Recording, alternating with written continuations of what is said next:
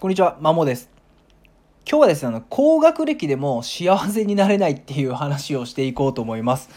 これ言ってしまうとですね、まあ、自分がとかが勤めている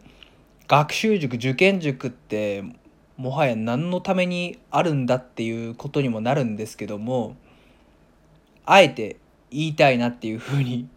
考えております。えー、これを言おう収録しようと思ったきっかけとしては先日ですねあの樺沢志音さんっていう、まあ、精神科医の方が書いた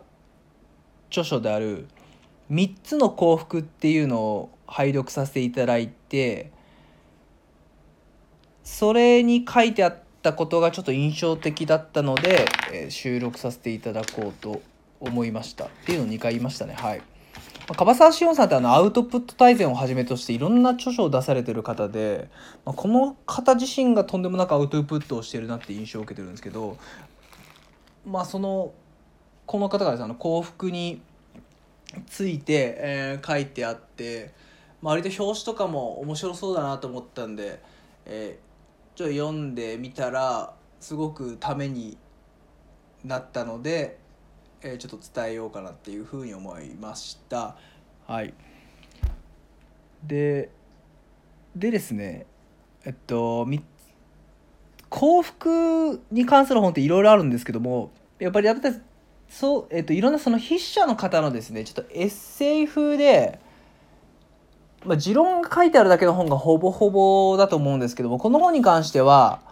その幸福ってそもそも何っていうのを定義していてその定義内容もですね具体的なそのエビデンスとかその研究結果から基づいて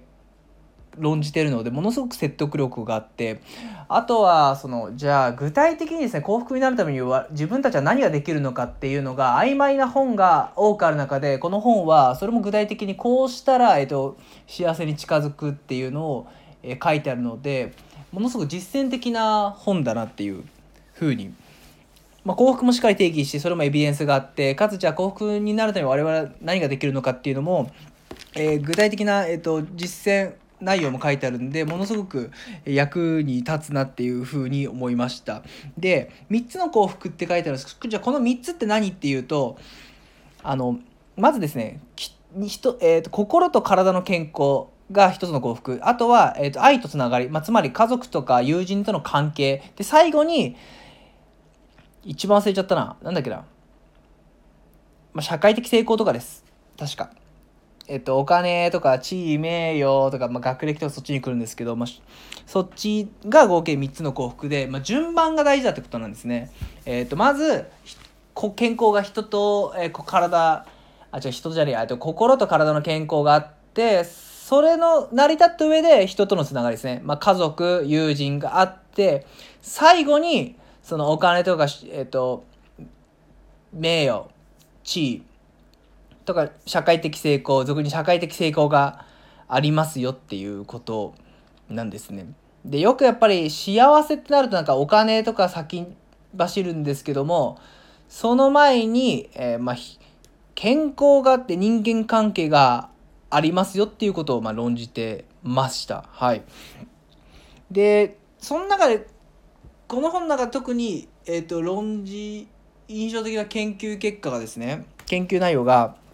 2018年に神戸大学と同志社大学が共同研究をして、まあ、日本人2万人を対象にした調査の中でですね、えー、健康人間、えー、人間関係所得学歴自己決定健康のうちどれが一番その、まあ、どの順番で、え幸福に起因するのかっていうのを調べた結果があるんですけども、まあ、結論から言うと、まあ、健康がまず最初。次人間関係で最後自己決定、まあ、これ要は多分自分が行動することをどれだけ自分で決めれてるかってところだと思うんですまあ、自己決定。でその次に所得が来て最後に学歴なんですね。だから言いたいのはこのタイトル通り学歴ってその幸せにおいてですね、えっと、ファクターとして一番低い、まあ、優先順位が低い影響度合いが低いってことなんですよ。まあ、学歴があるに越したことはないけど影響幸せにおいての影響度合いは低いっていう結論が出ていてまさにこのこの研究結果ってまさその樺沢さんの3つの幸福の優先順位にもまさに合致する内容となったわけなんですね。はい、で親御さんも含み子供も子供もですねおそらくそのいい大学学要は学校学歴偏差値が高い大学に入って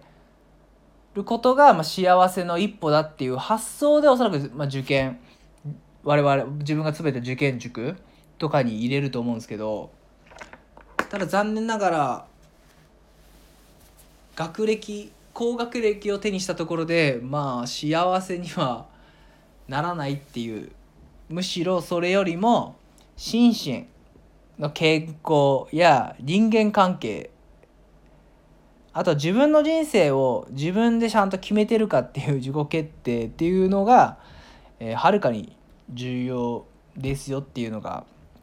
研究結果として幸福論として出てしまったっていうことです。はい、なので正直学歴を追い求めて必死こいて勉強してる子が心とか体に病を持っていたら元も子もないよっていうことですし学歴を追い求めて、まあ、その先のなんだろう社会的地位とか追い求めすぎて肝心な自分の健康人間関係をおろそかにしてちゃ幸せにはなれませんっていうことです。はい、なのでそうなるとまあ受験塾ってマジ何のためにあるんだろうって感じですよね。で学歴の重要さってまあ割と所得これまでは所得とある程度は一致していたと思うんですね。なぜかっていうと、まあ、大手企業の方が、まあ、中小企業で勤める、まあ、給与がいいと。でじゃあ大手企業でどういう人がいるのかどういう人を採用するのかってある程度学歴が高い人だと思うんですよ。まあ、新卒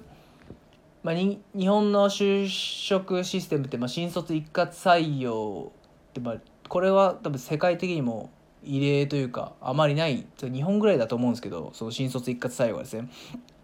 新卒一括採用します、まあ、そういうどういう子がよりいいその世間的に言う一部上場企業とか大手企業に入れるかでも学歴が高いいいと。で変なその企業にしがみついてれば、まあ、ある程度給与は上がっていくので総じて学歴が高い方が所得がいいっていうのがこれまでの時代だったけどこれからはそうじゃないっていうことなのでより学歴と所得の相関で少なくなってくるんじゃないかなという話でそもそもこの2つは幸せのファクターとしては優先順位は